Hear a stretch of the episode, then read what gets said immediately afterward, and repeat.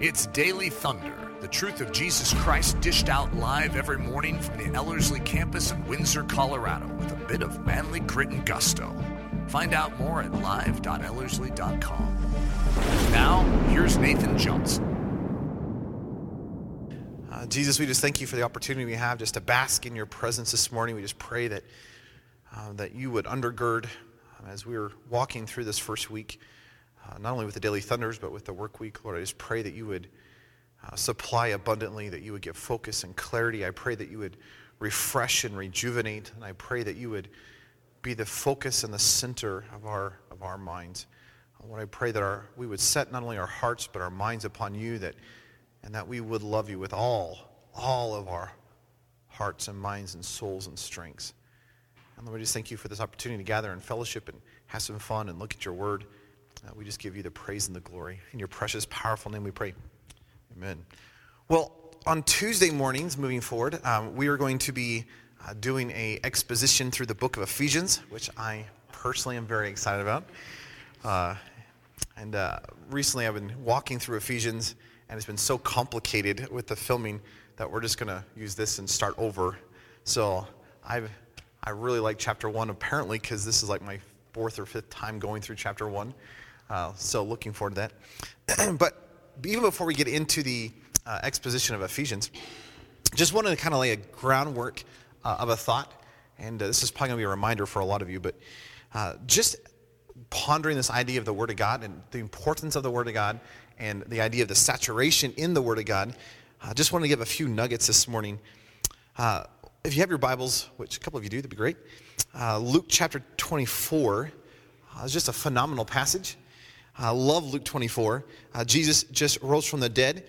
And here are these two gentlemen. They're walking on this road. It's a five to seven mile journey uh, down from Jerusalem over to this place called Emmaus. and as they're walking, Jesus shows up and they don't recognize Jesus. And Jesus says, Hey, what's, you know, what's, uh, what's going on? Why you guys look so sad? And of course, they look at Jesus, not realizing it's Jesus, saying, What are you talking about? Uh, weren't, you, weren't, weren't you in Jerusalem? Don't you know what's going on? I mean, we just, the one we thought was the Messiah was just crucified. And it, I love this idea. It literally says in verse 27, uh, beginning with Moses and all the prophets, Jesus explained to them the things concerning himself in all the scriptures. And I've thought so many times, wouldn't that have been an amazing five to seven mile journey, just walking down this road? You're with Jesus, and he's literally opening up the entirety of the Old Testament saying, See that? That's about me. See that? That's about me. See that? That's about me. And just literally pointing to the Messiah all throughout the Old Testament, uh, which, of course, the whole entirety of the Old Testament points to Jesus. And as they get to the village where they were traveling, uh, of course, you know, Jesus kind of indicated that he was going to keep on going. They said, no, no, no, stop, stay with us, and, and had some dinner, which is probably great. And uh, after the hot dogs, they uh, looked up and Jesus kind of disappeared. And it says in verse 32, which is one of my favorite passages in Scripture. It says that they looked at each other and they said, Did not our hearts burn within us while he talked to us on the way and while he opened the Scriptures to us? Isn't that a marvelous statement? I love this idea that here is Jesus, he's communicating, and the whole time Jesus is talking about himself from the, from the Word, it says that their hearts were just burning on the inside. And my prayer for, for years has been Jesus, as I come to this word, as I come to study your book, uh, may it not just be academic, though there's academics. Uh, let this not just be out of duty, even though I want to have discipline in it. Lord, let this be where I just, I crave it. I long for it. I just desire you in the word. And my desire is that when I come to the word, that there's just something that bubbles up within me, and that there's a burn within my in my chest that just I just long to know Jesus through the word. So the question then is, oh, do you have that? Uh, last night, I was doing a webinar thing, and it was just, I don't know, it's so interesting to me. Every time I talk about the Bible, I don't ever intend to, but I get excited. In fact, most of the time, I'm just like, Nathan, just be calm, settle down, just be chill. And it lasts for a couple of minutes, maybe. and then I just like, I, I do this bouncy thing on my toes usually, and I just, I just start getting excited, and then I'm just, why? Because this, this thing is alive. And isn't it an amazing thought that as we come to study Scripture, this is not a dead, old, dusty book. Uh, this is not some uh, science book that we are to analyze. though, hey, you should analyze it. Hey, this is not some literature book that you're just supposed to read, though, hey, you are to read it. Uh, this isn't just some moral book, even though it has morals in it. This, this book is not, this book is alive, which means that when you get into the book, it should be doing something in you, uh, which is why the, the writer of Hebrews says, hey, this is, hey, this is, uh, this is like a sword. It's going to pierce you. It's going to cut you. It's going to change you. That you can't remain the same when you come open and bare yourself to this book. That, as Paul said to Timothy, this thing is living and active. Hey, hey, this thing, there's, this thing is breathing. It's like God just spoke this thing into existence. And, and, and it's this, this is not just text, or this is not just ink on paper. This is not just text. That this thing has life to it.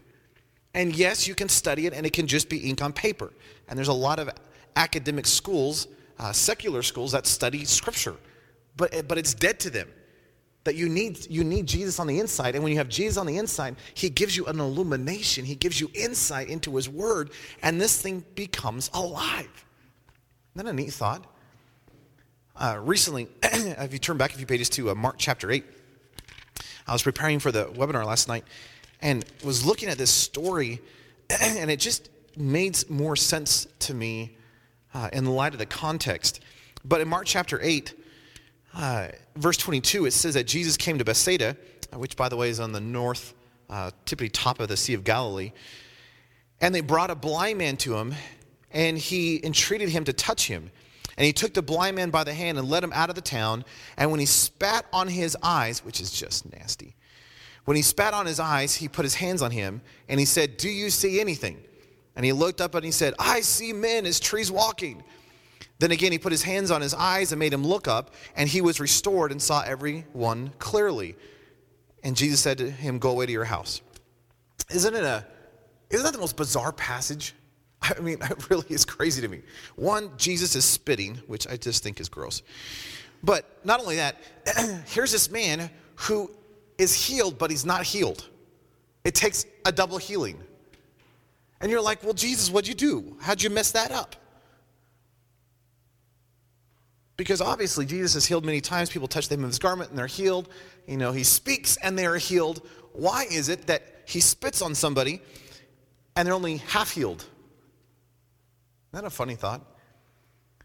And it seems like you can only make sense of this if you look at the full flow of the context. And so, if you want to look at the flow of the context in chapter 8, verses 1 through 10, Jesus feeds the 4,000. And again, these are not uh, Jews, it's, it's actually Romans. This is in the Decapolis area on the eastern shore of the Sea of Galilee. He feeds the 4,000, and as soon as he feeds the 4,000, he gets in a boat and he goes to the other side of the lake where the Jews are at. And here are these Pharisees in verse 11 through 13. And the Pharisees are trying to test him and, and trap him. And of course, there's this kind of confrontation kind of thing in verse 13, he leaves all that. He gets on the boat and he departs to the other side. And in the middle of the lake, Jesus makes this statement to the disciples, and he says, Hey, uh, verse 15, take heed, beware the yeast of the Pharisees and the yeast of Herod. And of course, the disciples look at each other and they say, Oh no, we forgot bread, which is the dumbest thing in the world. And of course, that's even what Jesus says Hello, because, hey, don't you remember me feeding the 5,000? Don't you remember me feeding the 4,000? We just left the 4,000. and you're worried about bread. I can make bread. That's not the problem. And of course, and of course, he asked the question, hey, didn't we just feed the 4,000? They said, yes. How many baskets did we pick up? And they say, seven. And you realize baskets weren't like, you know, the Ellerslie little baskets that we have. We're talking baskets, right? And they're full of, they're full of, in fact, the emphasis is what you had left over was more than what you started with. And I've always wondered what, what happened to the bread because they didn't have it. So what happened to those leftovers, right? They probably gave it away to somebody. And he says, hey, we, we don't have this bread. And in verse 21, Jesus says, do you still not understand? I'm not talking about bread. That was my addition. But hey, don't you understand? In other words, what was their problem? They were seeing, but they weren't seeing clearly. That they, they had a perspective, that they had insight, but it was fuzzy. And so you move directly into this idea that they come to Bethsaida, and Jesus takes this man who's blind. And it's almost like this dual parallel thing happening. It's beautiful that, yes, a man is being healed, but while a man is being healed, it is an illustration of what the disciples are going through. And so, as this man is being healed, Jesus says, Hey, can you see? And then he goes, Well, kind of, but it's all blurry. And now it doesn't say this, but it's like, in my mind, Jesus must have looked at the disciples and went, Mm hmm. It's like, come on, don't you understand this? That you are this man. That, hey, you were blind and I've given you sight, but it's like things are fuzzy and you haven't fully seen yet. And what does Jesus do? He puts his hand on him and he's fully healed. Do you recognize we need that when it comes to understanding the word? That we, we can see, but it's blurry, it's fuzzy. And it's like Jesus is looking at us saying, Hey, don't you understand? And we're like, Kind of. I kind of see it. Uh, I, I see men as trees walking. Yeah, there's these blurry shapes. Yep, I can see. Whoo! Which, by the way, if you've been blind, that is amazing. But you recognize when it comes to the Word of God, I'm not interested. In, I don't want blurriness. I want clarity. See, I, I, when I come to the Word, I don't, I don't want to just study it for the sake of studying it to check it off a list. Hey, when I come to the Word, I, I want my heart to be burning, which I cannot self produce. That there's no way that I, you know, if you do these five steps in an order, your heart will burn. Boy, I would write a book. you know, five steps to heartburn. I mean, it's just, I mean, it's amazing. I mean, I it'd be awesome. I'd make a lot of money. You know. In fact, maybe that's a good idea. Maybe I should write a book called Five Steps to Heartburn. But, but you realize you could do the five steps and you, you'd still never get the heartburn. Why? Because you need the reality of the author inside of you giving you illumination. And as you're encountering the author and you're studying the book, and as he's opening the scriptures to you and he's explaining himself to you, that's what causes heartburn for him. I talk a lot about this, but you, you recognize that this book has to become a priority in our life. But it's how we approach this Bible, it's how we approach the Word of God, which becomes important. Because, hey, all growing up, I, I, was a, I was a little kid and I would come to the Bible and I would, I would quote unquote study, but it was just, it was academic, or it was uh, because my parents made me, or because I want to get the gold star on the Sunday school board, or it's because of, you know, I was trying to prove somebody wrong. It was, I had a whole bunch of reasons why I came to the Word. But if those are your motivations for coming to the Word, eventually it's going to dry up. It's going to become just, this is going to become dull and dry and dusty, and just, you're going to quit you're going to quit getting into it. So, why do we come to the Word of God? Well, the primary reason why we need to come to the Word of God is to know the author, it's to know Jesus. And as a corollary of that, is to be transformed by truth. In other words, when I come to this word, I'm not coming for mere information, I'm coming for transformation. I'm not merely wanting to look for academics, I'm looking for intimacy. Now, obviously, there are academics, and obviously, you need to study. And hey, if you've ever been through Dan's hermeneutics class, hey, you need to study. You need to learn how to study. Amen. Amen. Yes. and, and obviously, there's nothing wrong with the academics. Does that make sense? And hey, we're teaching you oftentimes here to, to, to study academically. There's nothing wrong with that. And you should study academically. The problem is when the academics become the end result or, or the whole purpose of the thing. See, I study academically, but the reason I study academically is so I can have intimacy with Him. And the reason I get into this book is not just for information. I get into this book to have, have this intimacy and a relationship with the author. And as I'm engaging the author and as he's revealing himself to me, my love for him increases. And as, as, as, as my love for him increases, what I find is that my life begins to be transformed more and more into his likeness. I start to have his heart and his mind and his perspective on things. And my attitude starts to change and my language begins to change. And oh, I get this heartburn. Oh, so what are the five steps for that? There's not five steps. Now, we can teach you five steps for how to study academically. There's nothing wrong with that. But if that's your whole motivation for getting to the book, it's, it's going to become dry and dull quickly. And it seems to me that when I'm talking to people, and, and if they're not in the Word, the reason they're not in the Word is because there's a thumb in their back, or because they're being forced to, or, or because it's, well, well, I'm just reading the words and I'm just trying to get information. What if it wasn't about the information? And hey, you should memorize it. Hey, you should study it. You should know it. So it's not a downplay of information, but what if it was a upplay of intimacy and relationship? And so the reason we get into this, the reason we study it, hey, the reason we're doing daily thunders every single day of the week is not so you can get more information. It's not head stuff. This is life change stuff. This is, hey, I want to grow in my intimacy with Jesus. I, I, mean, I want my life to be different. And I want that to spill out of my life and affect the people around me. And, and I want that to change the world. Oh, doesn't that sound exciting? So, why do I come to the Bible? To know Him and to be changed by Him. Uh, I talk a lot about this idea that the Bible is like a spiritual barometer, that your engagement in this book determines a lot about your spiritual life. Uh, in other words, I mentioned these young guys, and it's just funny, just funny to me. It's like I see this young guy, and he's just struggling, and he's just having a hard time, and he's just depressed, and he's just living in sin, and and inevitably, you know, he's, he's telling me all this stuff, and I, I already know the answer to my question, but I always ask the question. And the question is, hey, how's your time in the Word? Now, I already know the answer. it's rather obvious. But it's like, well, it could be better. Yeah, it's, it's uh, the one I hear oftentimes is, well, it's, it's, it's getting better, it's, it's increasing. What does that mean? You like looked at the Bible? Yeah, I put it on my counter this week. Oh, well done. That's stupid.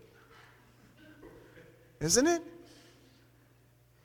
On, on, the flip side, I talked to this guy. There's a couple of guys that I mentored that, man, they're just thriving, they're growing, they're just they're walking in victory and triumph, and man, they're just doing so well. And I'm just saying, hey, how are things going? He's like, how much time do you got? You know, and they're just starting to talk about all the stuff that Jesus is doing in their life, and it's all so exciting. Da, da, da, and I already know the answer to my question, but I typically ask him, hey, how's your time in the Word? And they're just like, oh, how much time you got? I'll tell you all about it. Man, God's just revealing truth to me. There's all this stuff. See, somehow your engagement in this book becomes a spiritual barometer. You know, I think it was D.L. Moody who used to say that either this book is going to keep you from sin or sin is going to keep you from this book. And that's, that's a true statement at some level. Why? Because this becomes a spiritual barometer. Now, this is not, well, read the Bible, you'll have a good day. That's not what I'm talking about. But there's something that when you actually get into the scriptures and you begin to see the life of the scriptures come alive, and you begin to encounter the author himself, and he begins to radically change your life, some, you just cannot remain the same if you're humbly coming before the word. Now, if I'm trying to force my opinion on the word, if I'm, if I'm trying to force my doctrine upon the word, if I'm trying to force the theology upon the word, hey, you'll get whatever you want to get out of it. But hey, if I would come humbly before the word and just say, Oh, Jesus, would you just teach me? Hey, hey, would you just open this thing to me? And hey, would you just, in fact, if you turn over to John chapter 16, I love John chapter 16 phenomenal passage where Jesus is talking as he's in this whole upper room discourse, uh, starting in uh, uh, chapters 13 and 14. And he gets into chapter 16, and in verse uh, 7, he's telling the disciples, Hey, it's to your benefit that I leave you. Which I've always thought that's not true. Because, hey, if I was one of the disciples, I would have looked at Jesus and been like, I'm sorry, you are sadly mistaken. I mean, I know you're God, but uh, you're wrong. Because it's not better that you leave, it's actually better that you stay. Why? Because I can hit you on the back and we can laugh together and you know we can roast hot dogs over the campfire and all that kind of stuff. Hey, it's good that you stay. And Jesus says, No, no, no, it's actually better that I leave. Because he says, if I don't go away, the counselor, the helper, will not come to you. So you got to get a hold of this concept when it comes to the Word of God. Do you realize, according to Jesus, it's better that He's not here right now, that we have the Spirit of God? And the reason that is so phenomenal is because if we had a physical Jesus right here, He's only in one place at one time. Why? Because He's physical. And obviously, because I'm his best friend, he's going to hang out all, all of his time with me, which means if you want to see Jesus, you're going to have to come out and hang out with us. But in other words, if Jesus was physical, do you recognize that, well, I would have to go and actually schedule time to spend time with Jesus? But he says, but if I go away, I'm going to send my spirit to you. And if I send my spirit to you, I'm actually going to live inside of you. And if I live inside of you, then you actually have the fullness of who I am wherever you go. Which is a phenomenal thought, isn't it? Nod your heads. it's a phenomenal thought. In other words, do you realize what Jesus is saying is what we have now after Pentecost is actually better than what the disciples had prior to Pentecost? I mean, as phenomenal as it was for Jesus to be walking around with the disciples and, you know, the disciples hanging out with Jesus, Jesus says it's actually better what they had after Pentecost with the infilling of the Holy Spirit. Which means when we read scripture and you go, wow, wouldn't it be great to be Moses? Yeah, not really. I mean, yeah, I'd love to have some burning bush moments. I mean, I, I love some clarity like that. But Moses was looking forward, going, oh, I want what you have. I mean, you hear this stuff in Jeremiah and Ezekiel. Oh, there's coming a day that these prophets would declare. Oh, there's coming this time when, when what was written on the, on the tablets of stone is going to be written on the tablets of the heart. And oh, there's coming a day when, when what I get to experience in part is going to be the full expression. Whoa, there's this thing. And they were longing to have what you and I get to experience day by day by day. See, I do not want to become Isaiah. I mean, his life was pretty miserable. I don't want to be Ezekiel. Have you read some of Ezekiel? and the stuff he went through. I have no, I, I have no interest in being Jeremiah. I mean, you know, maybe Joseph or Daniel, but you know, but even then, do you realize they were they would have craved to have what you have access to? Why? Because we have the living God inside of our life. And as it relates to the Word of God, do you recognize the author himself? This is so phenomenal to me. The author himself lives inside of us. Which means when I come to this book, it's not like reading Shakespeare, which is the illustration I usually use. Why? Shakespeare's dead. And you pick up Shakespeare and you read his sonnets, and the only conclusion you have, you read a sonnet, and everyone has the same, has the same expression. What? Because his sonnets makes no sense. He probably had bad Mexican one night. He wrote his sonnets and he never went back to edit them. I mean, makes, they make no sense. And I cannot walk up to Shakespeare. That's all in jest, okay? Just for clarity. But I cannot walk up to Shakespeare and say, Shakespeare! Yeah, Shakespeare, what, what on earth are you doing here? Shakespeare, what, what did you intend by writing this? Shakespeare! Because he's dead. That's not, that's not like this. See, when I come to the scriptures, do you realize the author himself is still alive? And he's not out there somewhere. He lives inside of us via the Holy Spirit. So you realize as I come to the Word of God, and I'm coming, why do I come to the Word of God? It's to know Him and to be transformed by truth. And as I come to the Word of God, I can literally ask the author, Author, what, what were you intending by this? What does this mean? Hey, would you give me insight and illumination? And would you expand my perspective? And hey, would you, would you allow me to see what you're actually saying here? And, and you could actually engage the author of the book itself. Oh, that's exciting. In fact, that's the promise. If you go down to verse 13 uh, of John chapter 16, Jesus says, And when the Spirit of truth comes, now, who is the Spirit of truth? Well, it's the Holy Spirit. But who is truth? Well, Jesus in John 14, 6 says, I am the truth. So the spirit of truth is merely the spirit of Jesus. Everyone still good? Right? That makes sense? So when the spirit of truth, this is the spirit of Jesus. We're talking about the Holy Spirit. We're talking God Himself. Hey, when He comes, He will guide you into all truth, which is not facts, it's a person. So what is the Holy Spirit going to do? Oh, He's going to pick you up by the hand and he's going to lead you somewhere. Where's he going to lead you? To Jesus. He's going to give you insight on Jesus. And what's neat about that word guide, it's not like um, there, there's several different words for guide. Uh, for example, I'm going to guide you to my house. Uh, if you come out here, go down, turn right, go down the street, you'll, you'll, you'll hit uh, you'll hit some street. You'll, say, say you go out to Main Street, turn right on Main Street, turn right on Fourth, go down there, and eventually you'll go around the park, and then you'll find my house. See, I can guide you. That's not this word. This word has this idea of relationship connected with it. Uh, it has this idea of hand holding, if you will. And the idea is that the Holy Spirit's going to take you by the hand and he's literally going to guide you. How's he going to guide you? He's going to be walking and say, oh, oh, hey, watch for that pothole. Come over here, come over here. Take it, take a step. All right, now let's go over here. And he's going to be guiding you step by step by step into truth, which is a person. And the only way you can properly understand this book the only way you can properly study this book is not through your own wisdom, not through your own intellect. You need the Spirit of God giving you illumination in this book. Hey, how are you going to have heartburn in this book? Well, the only way your heart is ever going to burn is when the Spirit of God gives you insight on Jesus. Hey, it's when Jesus takes you into the Word and He opens up your perspective. He's really walking and revealing Himself to you through the Word. And as He is giving clarity to the Word, oh, that causes heartburn. And yeah, you need to study academically. And yes, you should read. And yes, you should memorize. And hey, yes, you need to be in this book. And this book needs to be a priority of your life. Why? Because it's a spiritual barometer for your soul. But do you realize that as you come to this book, the author himself lives inside of you and wants to give insight of his word to you. Oh, we need that. And every time I come to this book, I don't want to come to this book by myself. I want to come to this book with the author beside me, inside me, illuminating the word. Now, obviously, I got to do my diligence. Obviously, I got to have discipline. Obviously, I need to know the academics and be able to study. That's all true. But oh, I need Him to give me a heartburn. And next week, as we actually start getting into the book of Ephesians, that's my desire. Is that we don't just have academic information. It's not just a, hey, let's walk through the book of Ephesians and find some great principles. This is, oh, could we just get a hold of Jesus and would we let him change our life and may our hearts burn for him? I want that for you. Well, let's pray. Lord, we want that.